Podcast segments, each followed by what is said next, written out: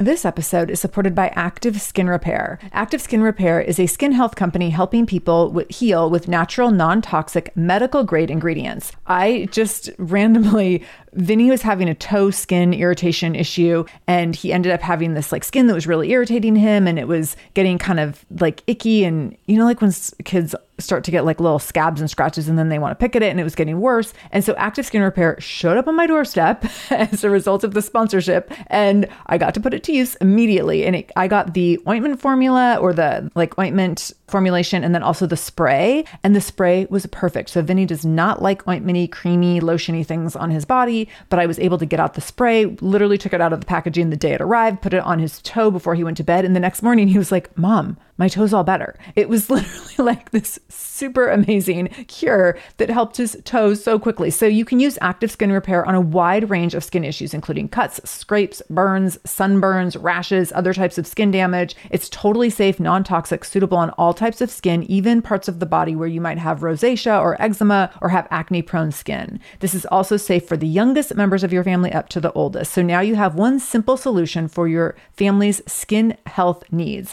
With over 500,000 happy customers and thousands of five-star reviews and super safe and clean ingredients, Active Skin Repair is something that you want to have on hand for your family. So to get your own Active Skin Repair, go to activeskinrepair.com to learn more about Active Skin Repair and get 20% off your order when you use the code SHAMELESS. That's activeskinrepair.com. Use the code SHAMELESS for 20% off your order. activeskinrepair.com, code SHAMELESS.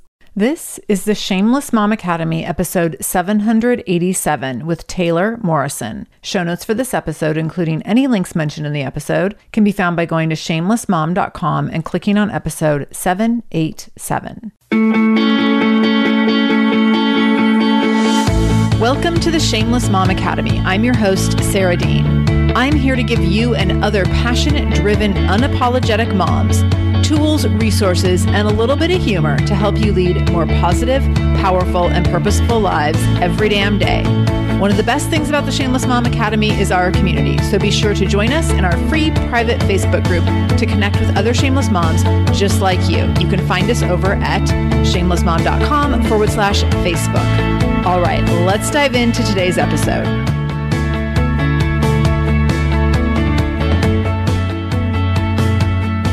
Taylor Elyse Morrison turned being bad at self-care and being firmly convinced of every human's potential into a career. She's the founder of the media company Inner Workout and the author of a book by the same name. Recently named one of Fortune 10's innovators shaping the future of health, Taylor is tired of the aspirational wellness as usual. Instead, she builds businesses, content, and experiences that make well-being and personal development more accessible. You're just as likely to see Taylor facilitating a workshop at a Fortune 100 company as you are to see her talking about TikTok and body image with a high school class.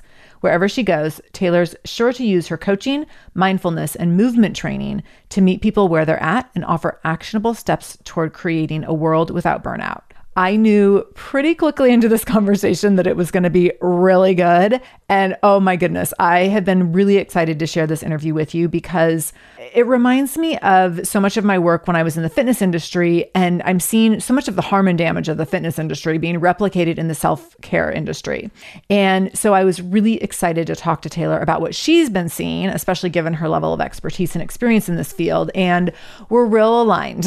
We are very aligned in what we have seen, what we believe, what we, you know, really hold near and dear as values around all of this. And I think that you all are going to enjoy listening in and also find yourself probably cheering alongside this conversation and also really staying in this conversation alongside us as you make decisions around your own health moving forward. So I'm excited for you to listen. You might want to share this episode with your friends who are talking about self-care and how they like are judging themselves around being bad at it and not doing it well enough and not having all the right like new, I don't know, like facial massagers or whatever. So I'm excited for you to listen in and learn a lot. Listen in to hear Taylor share the difference between self-care and self-expertise, the problem around accessibility in the self-care industry, how to make choices by asking yourself, is it the self or is it the system that is the problem when you're questioning yourself and your needs? How to start grounding yourself and growing your roots in your self-expertise, the importance of knowing how your inner wisdom specifically speaks to you, and how to become a better communicator as you become a better self-expert. Ooh, there's so many great mindset shifts in here. I think you're going to love this. I can't wait to hear what you think. So please pop over and share with us on social media after you've listened in. And with all that, let's go ahead and welcome Taylor Morrison to the Shameless Mom Academy. Taylor, welcome to the Shameless Mom Academy. I'm so excited to have you here today. Thank you so much for having me.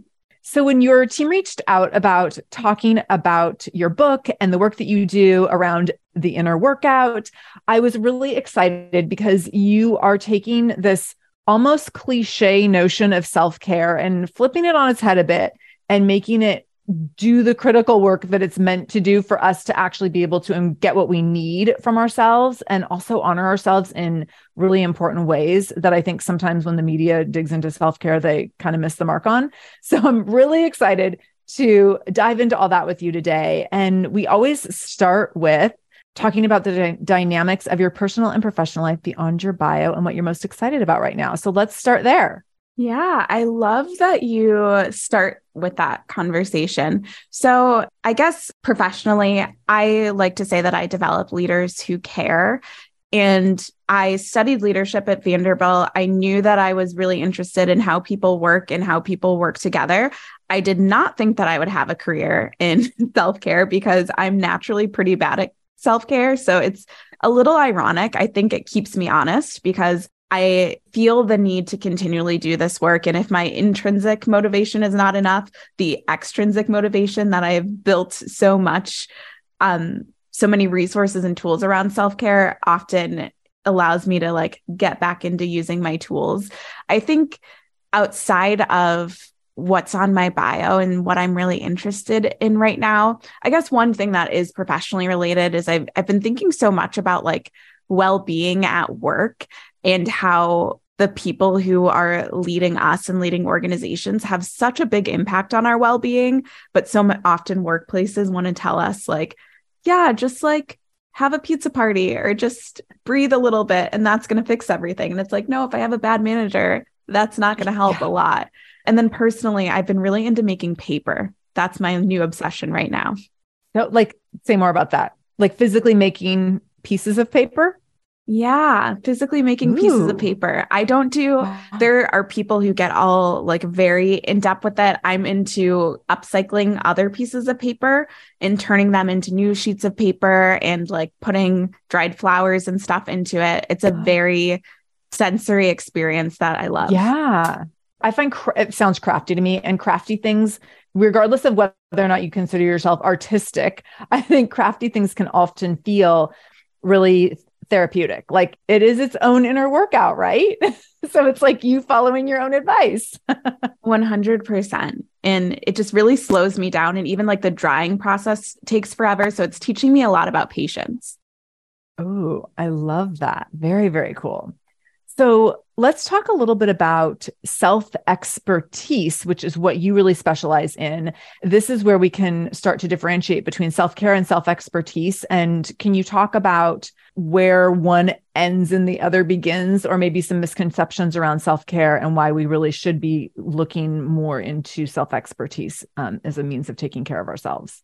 Yeah. So I guess I'll start to clarify. And this is another thing that I kind of stumbled into my career is that I do a lot of clarifying what I mean by things because self-care, especially the mainstream has just like co-opted that term and made everything hashtag self-care. So when I talk about self-care, I talk about listening within and responding in the most loving way possible.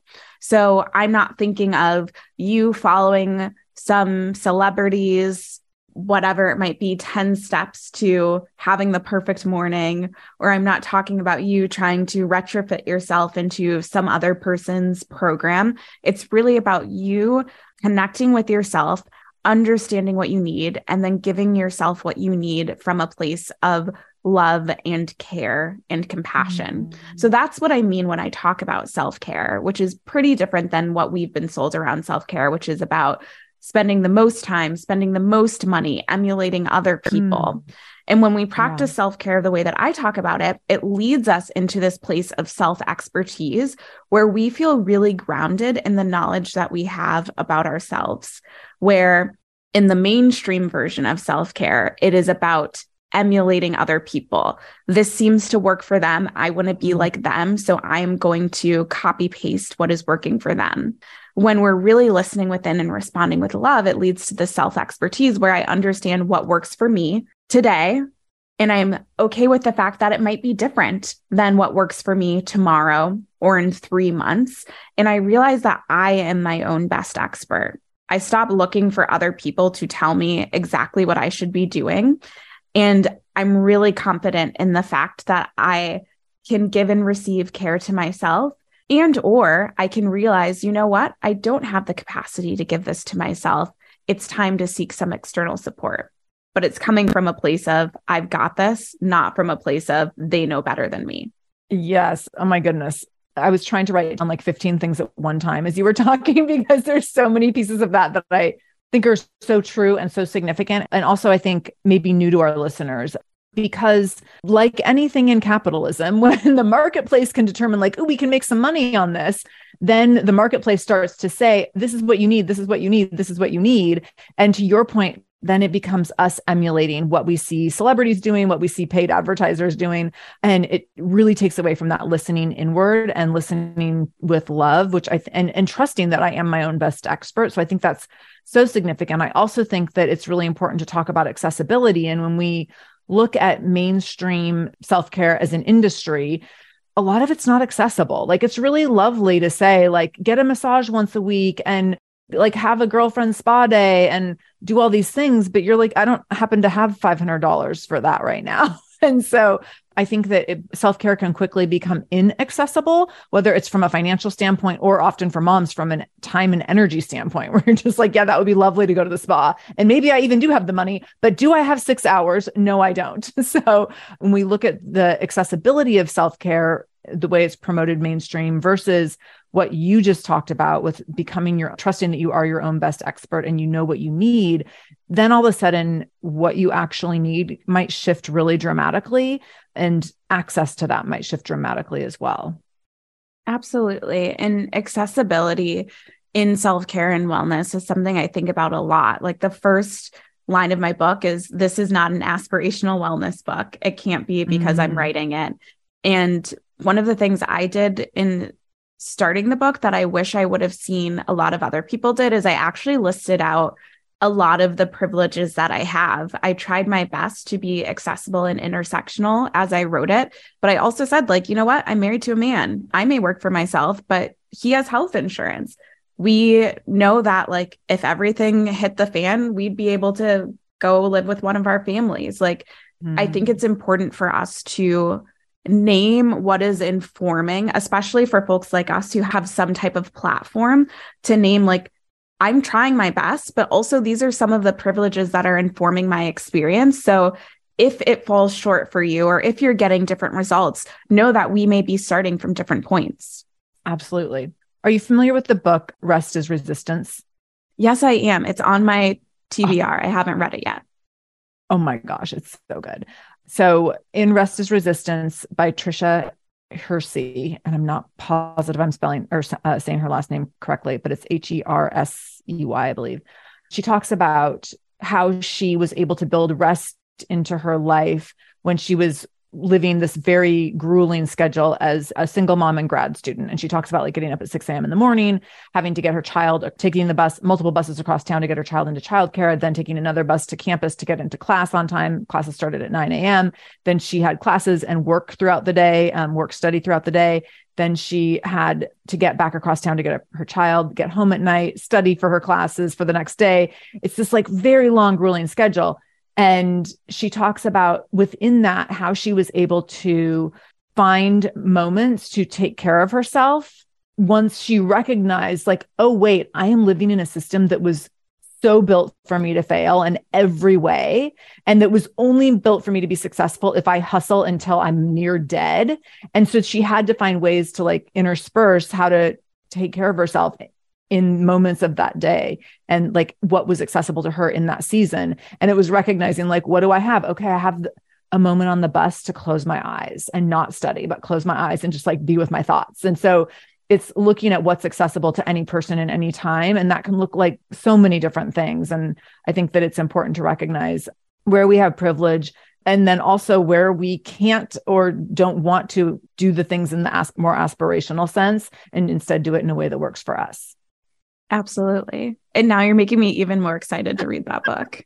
I think you'll love it. I'm almost done with it. And it's like the book, I feel like once a year, I like find a book that I recommend to everyone. And this is like the 2023, like everyone needs to read Rest is Resistance. Yeah. It's really, because it does make you see, and she so brilliantly writes around, you know, through the lens of writing as a Black woman and writing through the lens of capitalism and what white supremacy has done to all of us, but specifically for Black women. And it really opens your eyes to how we all fall in line and just kind of follow trends that are meant to serve very few people, but we all think we need to like get in line and kind of do things in a certain way. And I think when it comes to self-care, we're taught that certain things work for everyone. And I think that it's really about finding what works for us. And I think your example of making paper is so perfect for that.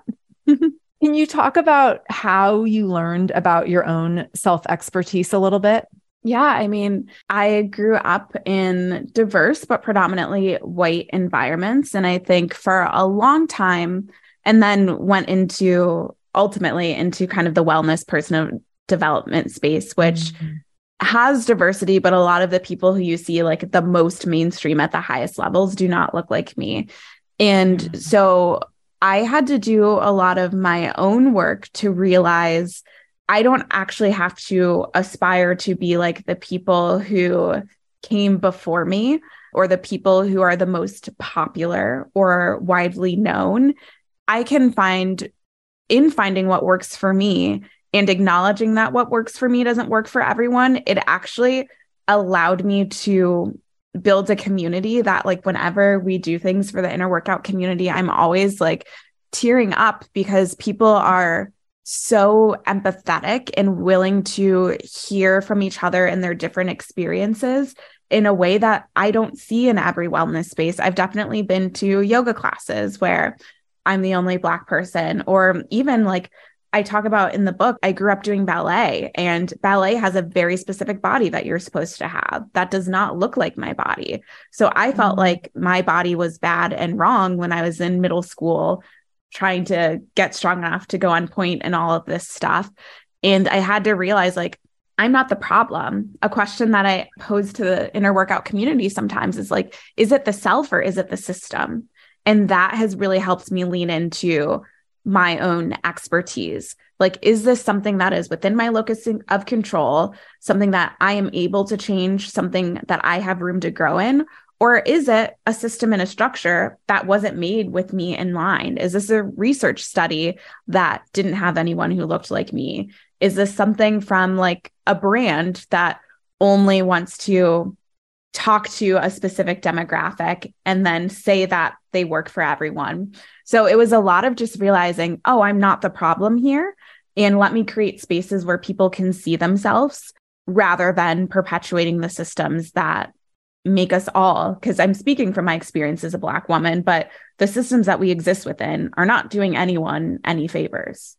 This episode is supported by AquaTrue. Having clean, safe water is the last thing you want to worry about. But unfortunately, according to extensive research by the Environmental Working Group, 3 out of 4, yes, 3 out of 4 homes in America have harmful contaminants in their tap water. So that's why you got to check out AquaTrue. AquaTrue purifiers have a 4-stage reverse osmosis purification process, and their countertop purifiers, which is what we have, take no installation or plumbing, and they remove 15 times more contaminants than ordinary pitcher filters. And they're specifically designed to combat chemicals like PFAS, which can lead to potentially adverse health effects like cancer, endocrine system disruption, and liver toxicity, which is part of what makes AquaTrue so special, unique, and important in terms of how they are able to filter water. They also have water purifiers to fit every type of home. So like the installation-free countertop purifier that we have at our house to higher capacity under-sink options. They even have Wi-Fi connected purifiers and mineral boost options. So I'm so excited about our new AquaTrue. And here's the thing, I swear it's like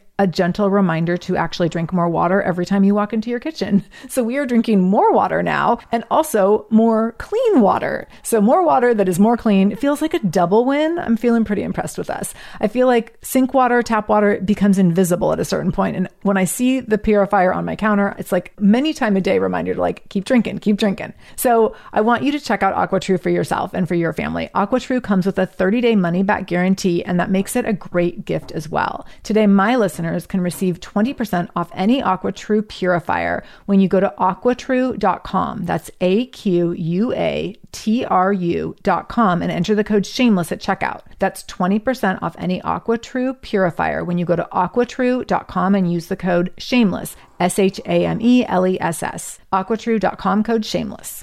This episode is supported by Mysteries About True Histories, a podcast for your kiddos. So from the creators of the hit podcast, Who Smarted, and Netflix's Brainchild comes the adventurous world of Mysteries About True Histories, affectionately known as MATH. Every episode follows Max and Molly, who have just been recruited into a secret order of problem solvers, on an adventure through time packed with puzzles, hidden equations, history, and laughs, making learning cool. This podcast is perfect for ages 6 and up, and new episodes drop every Thursday, each stacked with so much laughter that your kiddos won't even realize how much they're learning. I love a show where, as a parent, you're like, hey, let's listen or watch this or whatever, and your kids are thinking they're like getting extra device time or what have you, and you're like, they're learning right now.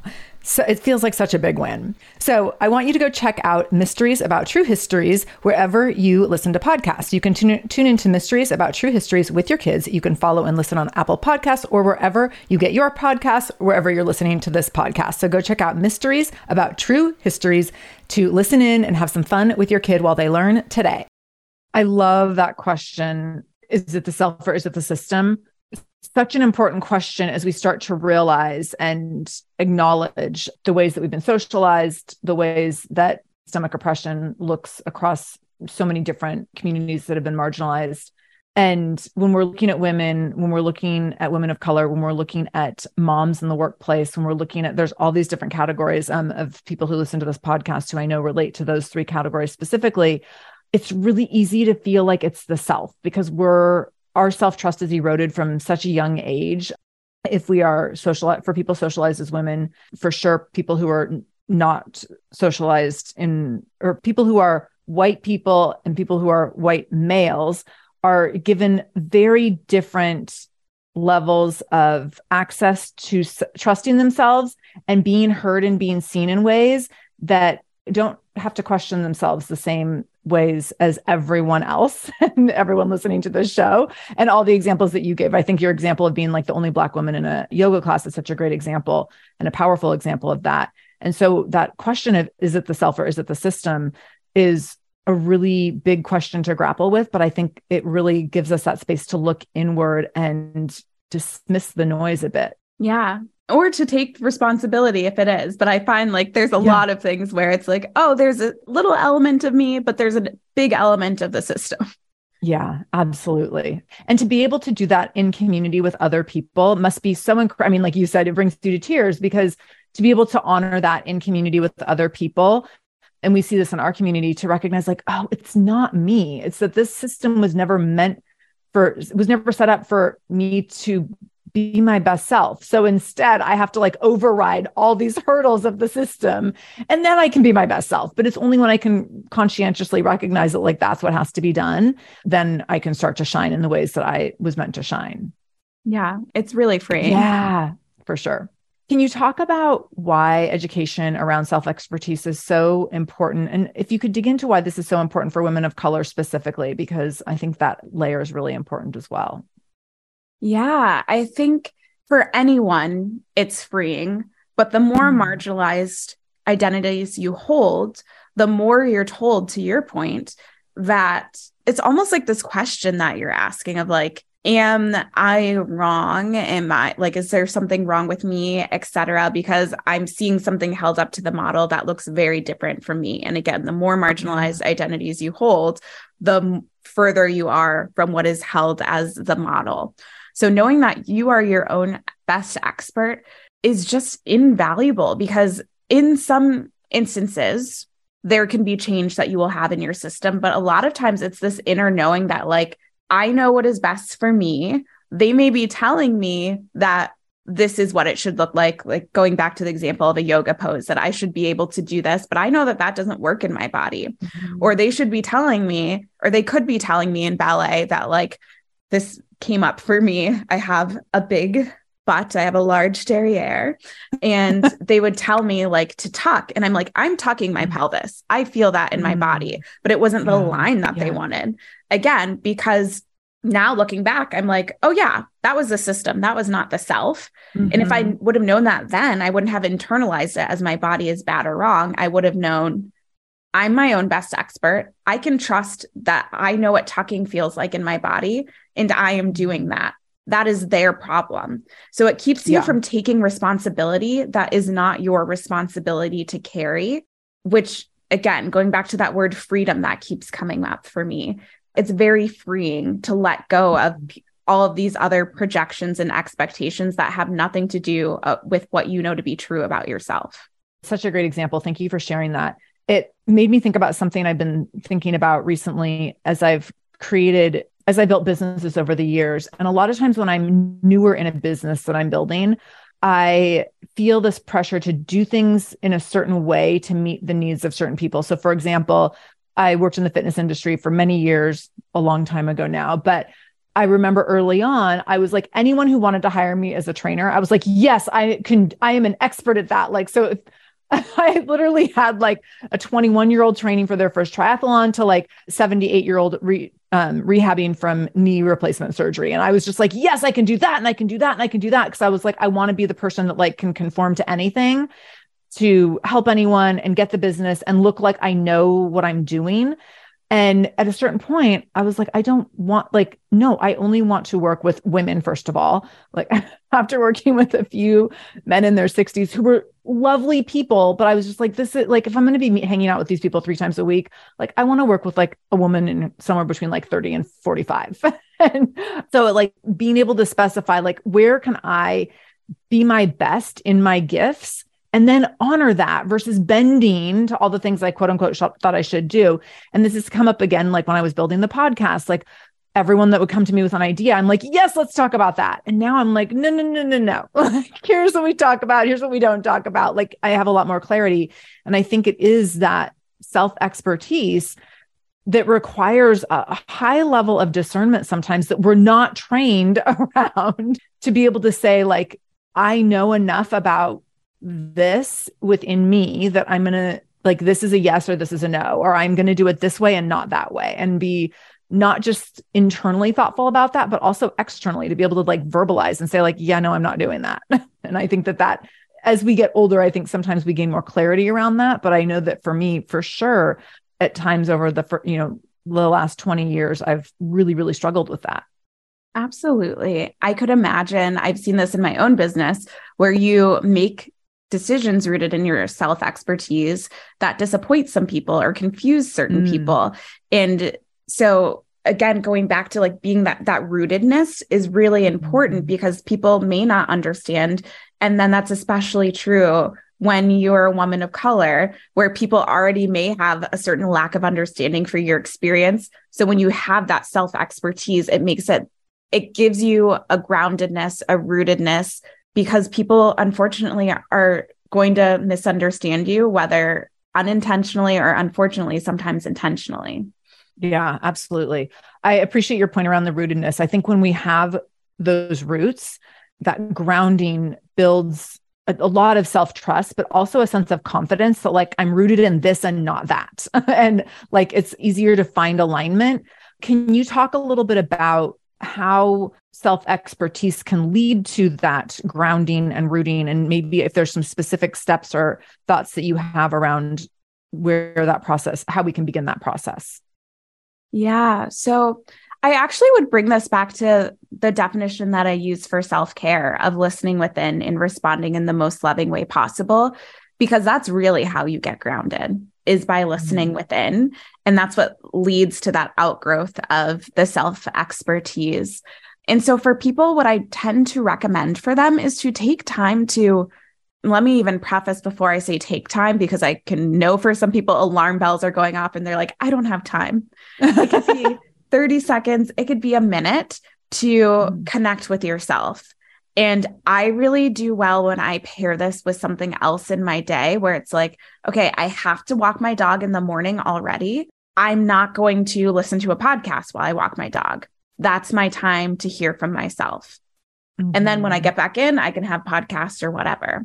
Or for the first few minutes of my shower, it could be like when I wash my hair, I'm hearing from myself. And then after that, once I wash my body, I can put on music. But finding those micro moments for you to have space just for your thoughts, because so many of us are constantly hearing from other people, whether it is your kids or having music in the background or having TV in the background or all of these different things. So to have that space to hear from yourself is huge, and to start to learn how your inner wisdom speaks to you. So for some people, that is through, I have a client who loves to do like voice notes, and there's something about her externalizing her thoughts that allows her to hear like, this was actually me. This part wasn't me. That was like my ex-boyfriend. But it could be journaling. Some people like to sit in silence. But I just want you to know that there are a lot of ways that you can hear from yourself, and it's going to take some trial and error. Oh, that's so helpful. I want to address your example from the shower is such a great one. I often will listen to a podcast while I'm working out, and then I will be done with my workout. The podcast is still going, and I'm like carrying my phone upstairs, still listening, getting in the shower, still listening. And what I realize that sometimes by the time I get, and then I'm like getting my child ready for school and getting out the door, by the time I get him to school, it's so much input, and it's like 8:07 p.m. And like, I've just had a lot of input, and like, I don't know which way to look next in my day because I haven't had a moment to listen inward. And what I notice when I intentionally don't have any music or podcast or anything on when I'm in the shower, I get the best downloads, and like things come to me. Often I'll get an idea for either a talk I'm about to give or a podcast episode or a training or something around curriculum I'm building, like really, really great ideas. And then I'm like you said, with voice notes, I'm like on my, like in the shower, making voice notes on my phone to make sure that I don't forget things, because I often will forget them very quickly after I get out of the shower. So it is really that like giving yourself that space. And even if it's just for a few moments. And then I also think it's definitely listening to how, or recognizing how your inner wisdom, how, when, and where your inner wisdom speaks to you. So if I'm like lifting weights, I don't get a lot of great ideas, but if I go for a run, all the ideas, like all my best ideas ever come from when I'm running. So I know that if I'm in a really stressful season of life and I need to process some stuff, like, no thanks on the weight workout today. I'm going to go out for a run, because that's where that happens for me. Or if I'm needing to create content, or I'm needing to, whatever the thing is, like knowing how and where that happens versus trying to force it in an environment where I know it doesn't happen. Like, it typically for me does not happen at my desk. And I think that piece is really important too. But that, I agree, it takes some time and trial and error for sure.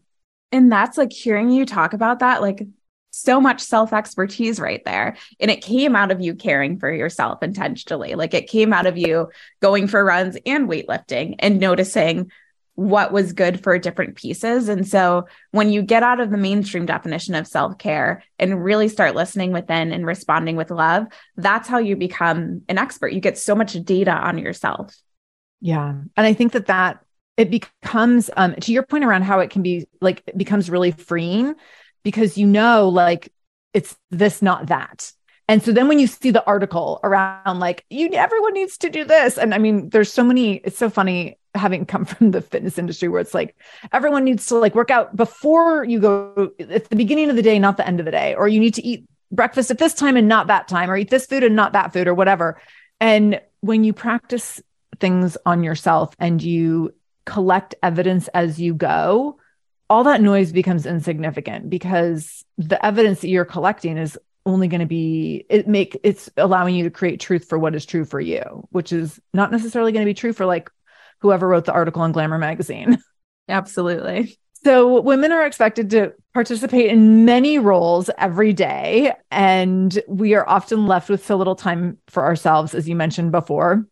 How can we hold space for ourselves on top of all of these roles? And I think that one of the things that's interesting to me as there's always, it feels like there's this balance between like getting older and wiser and recognizing the things that I'm good at and wanting to dig into those things and like share them with the world and participate in all the best ways, but then also recognizing like, you don't have to do all the things all the time.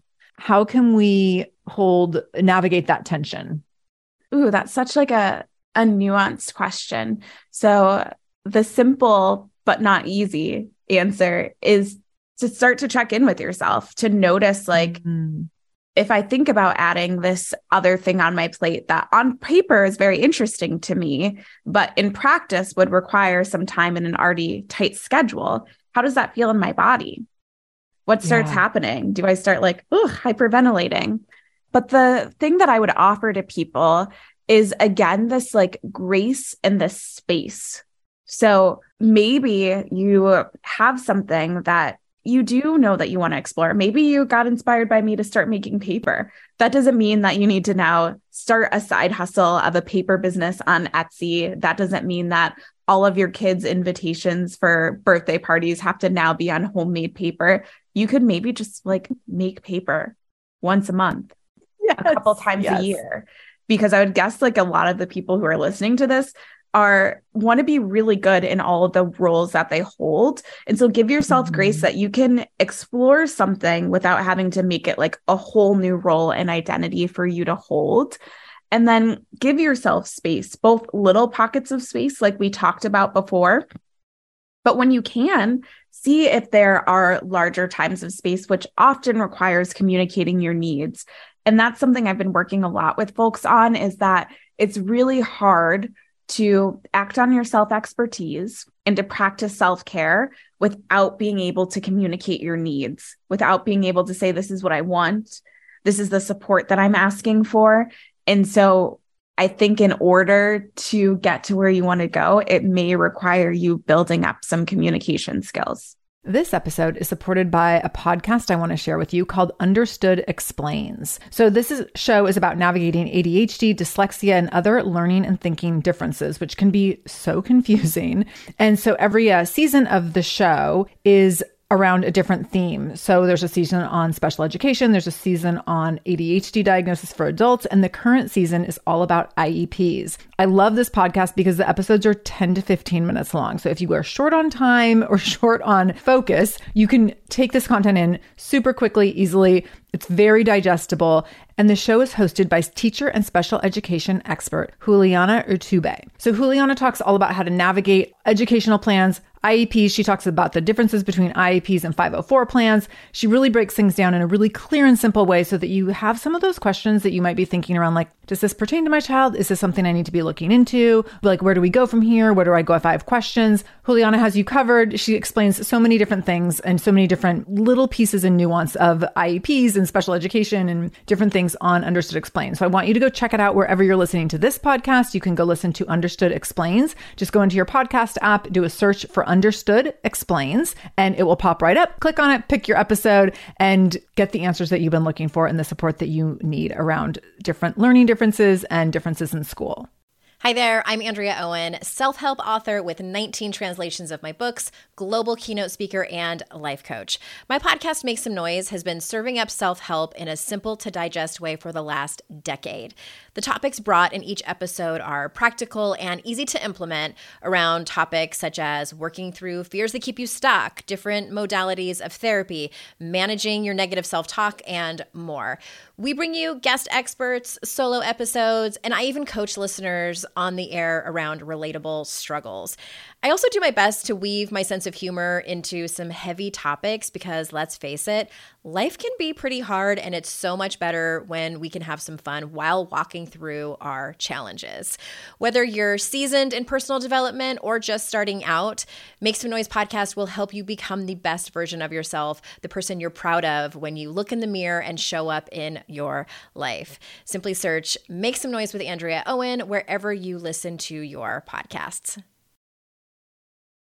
I started laughing earlier when you were talking about the paper example, because I know that I work with myself, am one, but I work with a lot of highly ambitious type A overachiever kind of people. And I think that when we talk about integrating new habits or routines, or just even like enjoying a hobby, we're like, oh, I have to do it like as a 100-day challenge where it's like every day for 100 days, I have to do the thing.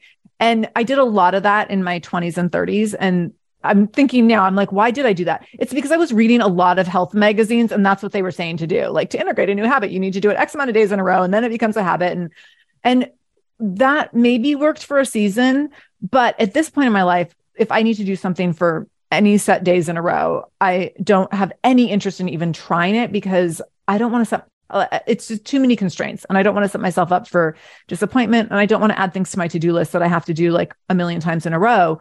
But I also think that when we look at, or not, but I should say, and I also think that when we look at bringing in something new, giving ourselves permission to like, I'm just going to try it once and see what happens. And then maybe I'll try it another time. And maybe I won't. And maybe I'll try it again the next day or maybe in a week. And that permission, I think, feels really, really different. And then it actually, I think, allows that level, the enjoyment of that activity to feel nourishing instead of restrictive. There's like an expansiveness about it when I'm just going in kind of to explore versus like, I'm going to do it 100 days in a row and check the box and give myself a sticker. Absolutely. I love that word expansiveness. That's something I think about a lot. And the only thing I would add to that is with that idea of self-care is listening and responding. It really turns self-care into a conversation, which then like you're constantly having a conversation and it's a give and a take. And we're thinking about the context of the conversation. And it's not like, I need to do exactly this. When you're talking to someone who is so task-oriented that all they do is tell you what you need to do, you don't enjoy that conversation. So like make caring for yourself a conversation you want to enjoy being in. Oh, I love that. I want to go back and touch on communication because that piece is really important as well. And I think that I work with a lot of moms, but I think women really struggle with this overall, who knowingly and unknowingly participate in what, are you familiar with the book Burnout by Emily and Amelia Nagoski? Mm-hmm. So they talk about human giver syndrome. And when we are participating in human giver syndrome and giving to others all the time, we are not communicating our own needs because we're very focused on taking care of everyone else's needs. When we step back from that and recognize we become better self-experts, then we do have to have this new level of communication around letting folks around us know what we need. And that can be really uncomfortable if you have been in the role of giver for a really long period of time. Can you talk a little bit about what that communication can look like, maybe when we're talking to a partner or someone else in our household or close family or even a close coworker where we're having to identify like, here's a need that I have, and maybe we're setting a boundary or making an ask, but what that conversation can look like. Yeah. So in the book, I have this framework called the Desire Matrix, or sometimes I call it the Desired Outcome Matrix. And it's all about how we can recognize that we have a need, a want, or desire, and get to the place or get closer to that being met. So I'll try my best to describe it, but there's like unmet and met as one axis, and then communicated or not communicated. So if something is unmet and not communicated, the first thing is we have to share what we want.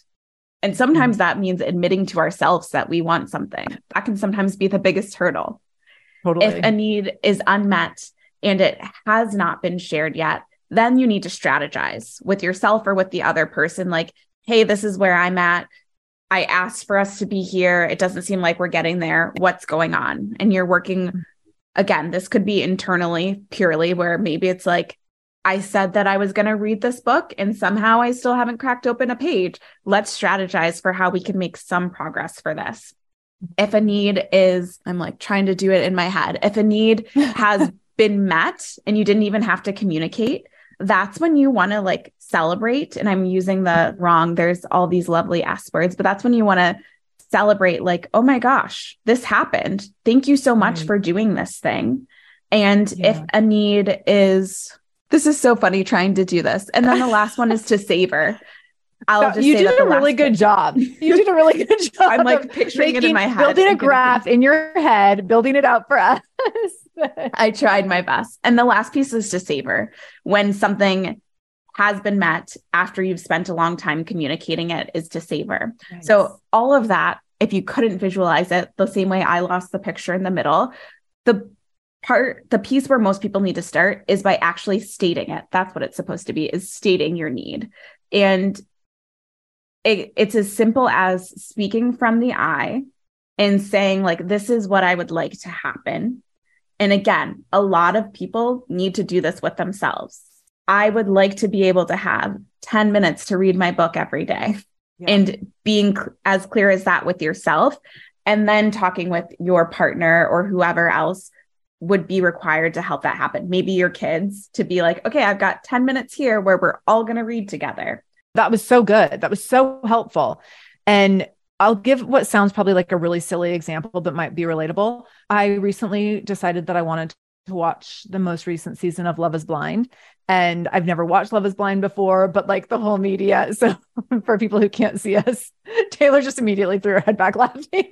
So have you watched Love is Blind? Yes, I watched every season. You watched all of it. Okay. So for better or for worse. Like a year ago, I started hearing about it and I was like, yeah, like I don't have time.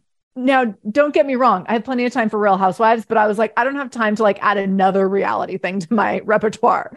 But then when I heard it was based in Seattle and I'm in Seattle, I was like, okay, I'm kind of interested. And then I had friends watching it. And then I was like, okay, I really need to watch this. Well, my husband, we usually watch a little bit of TV at night together before we go to bed. And he was like, yeah, no, thanks. So I like literally walking through your matrix. I'm like, okay, I had to like kind of spend this moment with myself and be like, this is something I really want to do for myself. And I'm not saying this is highly aspirational, but I was like, I really am curious about this. I'm going to do this. And so it was like a conversation with myself. I'm really curious. I want to do this. And then it was a conversation with him, like, okay, cool. If you don't want to watch, I'm going to watch it on my own. And that means that like tonight I'm going to go do that. And you can be in this other room doing this other thing, and cool. Okay. But it was kind of working through that. And again, it's a really light and kind of silly example, but I think you can start to see where it's like listening inward, like, no, actually I really do want to do that thing. And now I'm going to go have a conversation with someone to be like, so I'm going to do the thing and truly savored it. And I'm not fully done with it. I still have a couple episodes left, but I'm savoring it. And so glad that I listened to myself and then had that and made my statement so that I could do that. I think that is like the perfect example, especially because like we can be like, oh, that's frivolous that I want to watch this, or I already watched these other shows, I shouldn't do this. And to be like, no, this is something I want. How can I make space for this? Right. And I think sometimes using those lighter examples and practicing with those lighter things makes way to integrate, well, to be more grounded, to kind of go full circle here, like to be more grounded when the more significant stuff comes up. I can practice standing up for myself when I want to watch Love is Blind, which I know sounds ridiculous. Then when there's like something more significant happening in my life, in our family's life, in the world, what have you, I can recognize like, okay, here's a moment where I know that I feel this way about something. And here's a moment where I know that I need this thing. And now I'm going to go to this person and say, here's what I need. And like, you have some practice going through that matrix now, which translates when there's a higher stakes situation. I love that. Can you talk a little bit about your biggest takeaway that you learned from writing the book? My biggest takeaway. Well, one, I got diagnosed with ADHD afterwards. So I was like, oh, all of this stuff makes sense. But I'm also a recent diagnosed person as well. When you were saying some stuff, I was like, I wonder if that's something she deals with. But yeah, so that was one thing where I was like, oh, everything I was going through made sense. But I think the biggest takeaway was how well supported I am. Like my community really showed up for me, and I can lean into giving too much. And so to be in places where like someone let me use their hotel points so that I could write for a weekend, like all of these things, like things would go wrong and then people would show up for me. It was just like so lovely. And when things were going right, and it was just like, tell us how many words you wrote today and we'll like send you gifts in the group chat to hype you up. So cool. So cool. Oh my gosh. I love that. And I feel like now you have to write a whole new book, not to replace this one, but like as in second edition, or not second edition, but part two to move forward with this piece, because I think that there's, oh my goodness, there's like a whole new level of self-expertise that comes when you're like, oh, wait, I have been navigating, my brain has been navigating something in the background for my entire life that I didn't know about. It's really funny though, because all of the things that I wrote about and how I've approached this is like, so works so well for people who have ADHD. I just didn't have the language to say it. So it's right. Yeah. I was like, oh, I wish I could just add an addendum. Like, yeah, this is why I said this thing, or this is why I said that thing. Oh my gosh. I love it. I love it so much.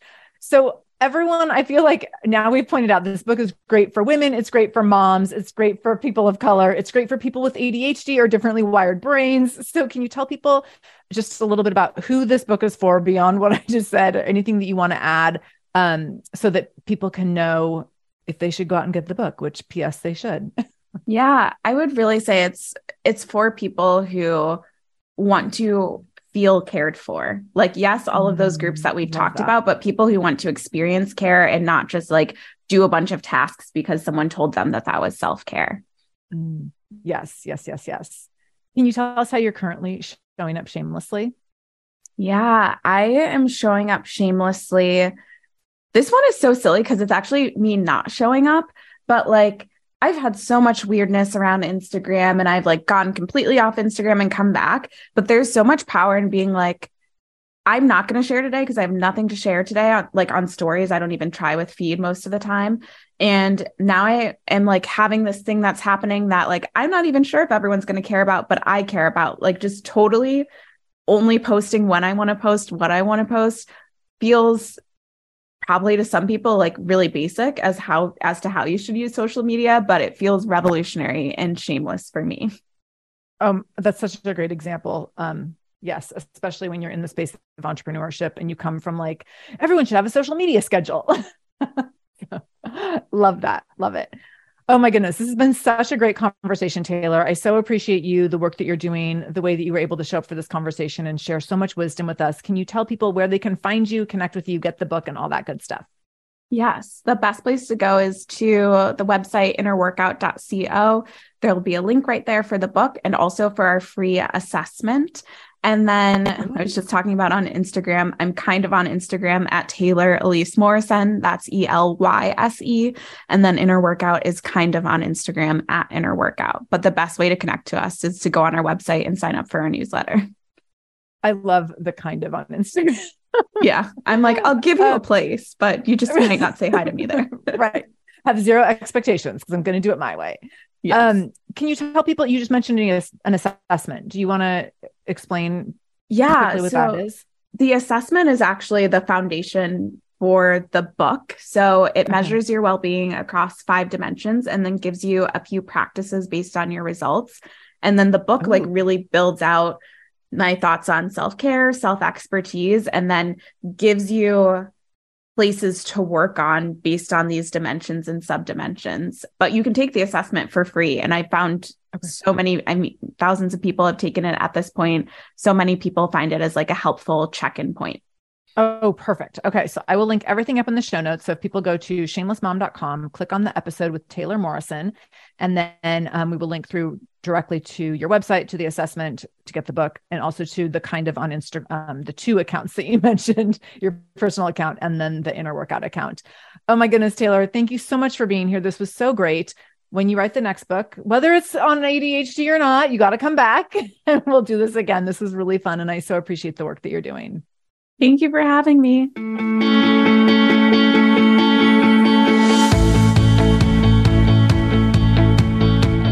Thank you so much for joining me in the Shameless Mom Academy today. I really, really appreciate you being here, and I hope you learned something new. As always, this conversation will be continued over in our free private Facebook group. You can join that group by going to shamelessmom.com/Facebook to connect with other shameless moms just like you. Additionally, if this is your first time listening to the show, know that we are here every Monday and Wednesday with a brand new episode. So make sure you subscribe. Go to whatever podcast app you use and subscribe to the show so you never miss an episode. You can do that directly if you go to shamelessmom.com/review. That will put you in Apple Podcasts, where you can click on the subscribe button, and you can also leave a review. If you scroll down a little bit, you can leave a 5-star review. You can write a few sentences letting me know what you thought about the show. If you let me know how the show has impacted you in becoming a more shameless mom, you might be nominated to be Shameless Mom of the Week. Also, please share this episode. My goal is to help more mamas be more shameless every damn day. So please do share this episode. You can take a screenshot of the episode on your phone and then share it out on social media. Tag me at the Shameless Mom Academy on Facebook or Instagram. I'm quick to reply and eager to send you Facebook love and love to be connected to all of you. So again, thank you for being here. I can't wait to be back here again with you in just a couple days. And until then, no matter what you do today, make sure you do it shamelessly.